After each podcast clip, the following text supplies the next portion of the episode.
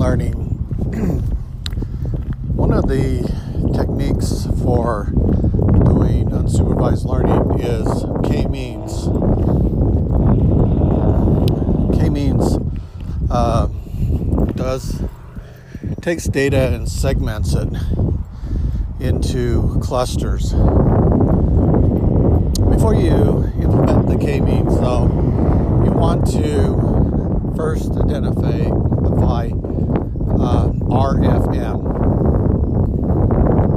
What RFM stands for is recency, frequency, and monetary value. And so that's um, recency looks at when was the last time the customer made a purchase. Frequency um, looks at the number of times the customer made the purchase in that time period, and monetary value is the sum amount of the purchases made by the customer. So, using RFM, uh, you could build a matrix looking at um, from a certain time period. So you could go go back uh, 12 periods and starting with the first month, the second month, the third month.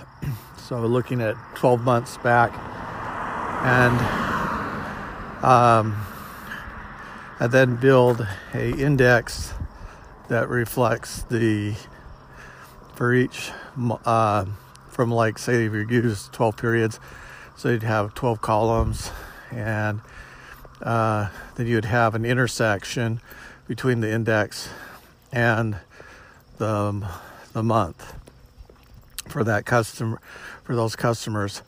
And so uh, you could then sum those together and that would then give you an idea for each month uh, how that customer uh, how the the purchase patterns for for the retention of those customers are.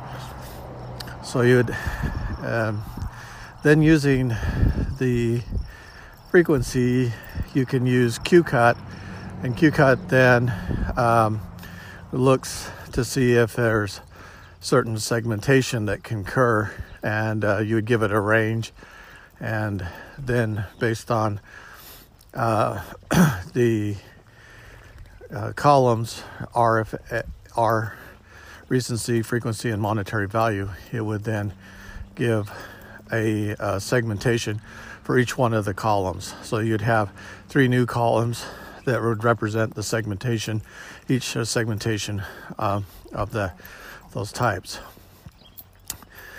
But uh, if you're looking for maximizing k-means, um, you would first want to uh, score and scale. So the way you would want to do that is sco- uh, scoring uh, would uh, be to take the average minus the actual uh, divided by a standard deviation. That would be the scale. Uh, score would be the actual minus the average, and then taking those for each one of those columns, which recency, frequency, and monetary value, uh, then you would have scored and scaled those those values. Because k-means does really well when the mean is all very similar and the standard deviation uh, is one approaching one. So that once you have your data in normalized form you can plot that out and you can use the elbow which is uh, um, looking at inertia. so if you look at inertia in terms of uh, curve, inertia is going to be highest at the at the sharpness of a curve, and so you can look at the inertia. You can plot out the inertia values of the k-means to see at what point uh, the inertia um, is the strongest and uh, and then that would indicate um, the maximum the maximum return of on the clusters, and then so that you would use that cluster count then in your K K means. Then once you have that, you can output those K means clusters um, as labels, and then associate those labels with your data frame, and and now you've effectively classified your data uh, uh, through unsupervised means into um, into different segments. those segments then can be trained on the uh, supervised learning to make uh, predictions.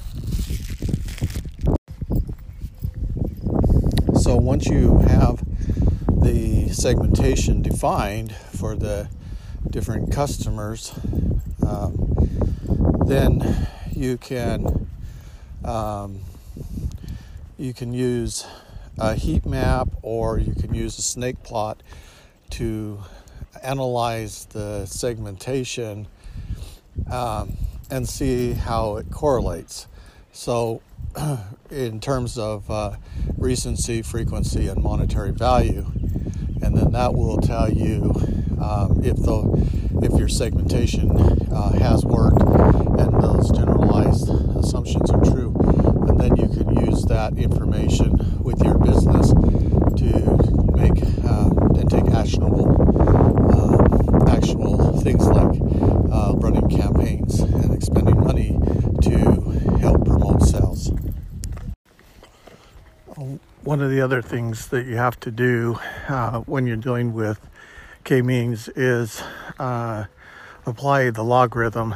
The logarithm removes, uh, you can use the numpy dot logarithm and log function. And what it does is it uh, removes the skew in your distribution for your RFM.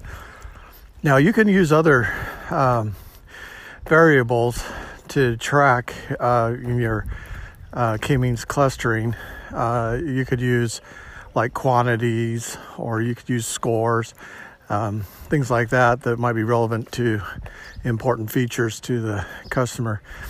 Um, but uh, in uh, measuring, you can also look at the uh, sum of the squares uh, to determine which coefficient or which feature is most important. Um, but yeah, and I forgot to mention that. Yeah, you want to, so you want to follow in the pipeline. You want to remove the skew. You want to uh, uh, score and and uh, scale, and then um, you'll take the results of your Q cut um, segmentation and then you can concatenate that into a string and then use that string to be trained by the uh, k-means classifier to help with the segmentation. And um, and then once you have the segmentation you can use snake plot to see um, how the averages are doing. And you can use your data frame dot describe to analyze the mean scores which should be close to zero and your standard deviation scores which should be close to one. Uh, once you have that then you can use the elbow technique to uh, look at the inertia on the k-means and then determine uh, by a plot what the most uh, uh, accurate parameter is for clustering. And uh, then you want to do some experimentation to verify in the real world that these assumptions are going to make sense. And uh, and then uh, once it's you've done your experimentation and your testing, uh, then release it out into production to make actionable decisions.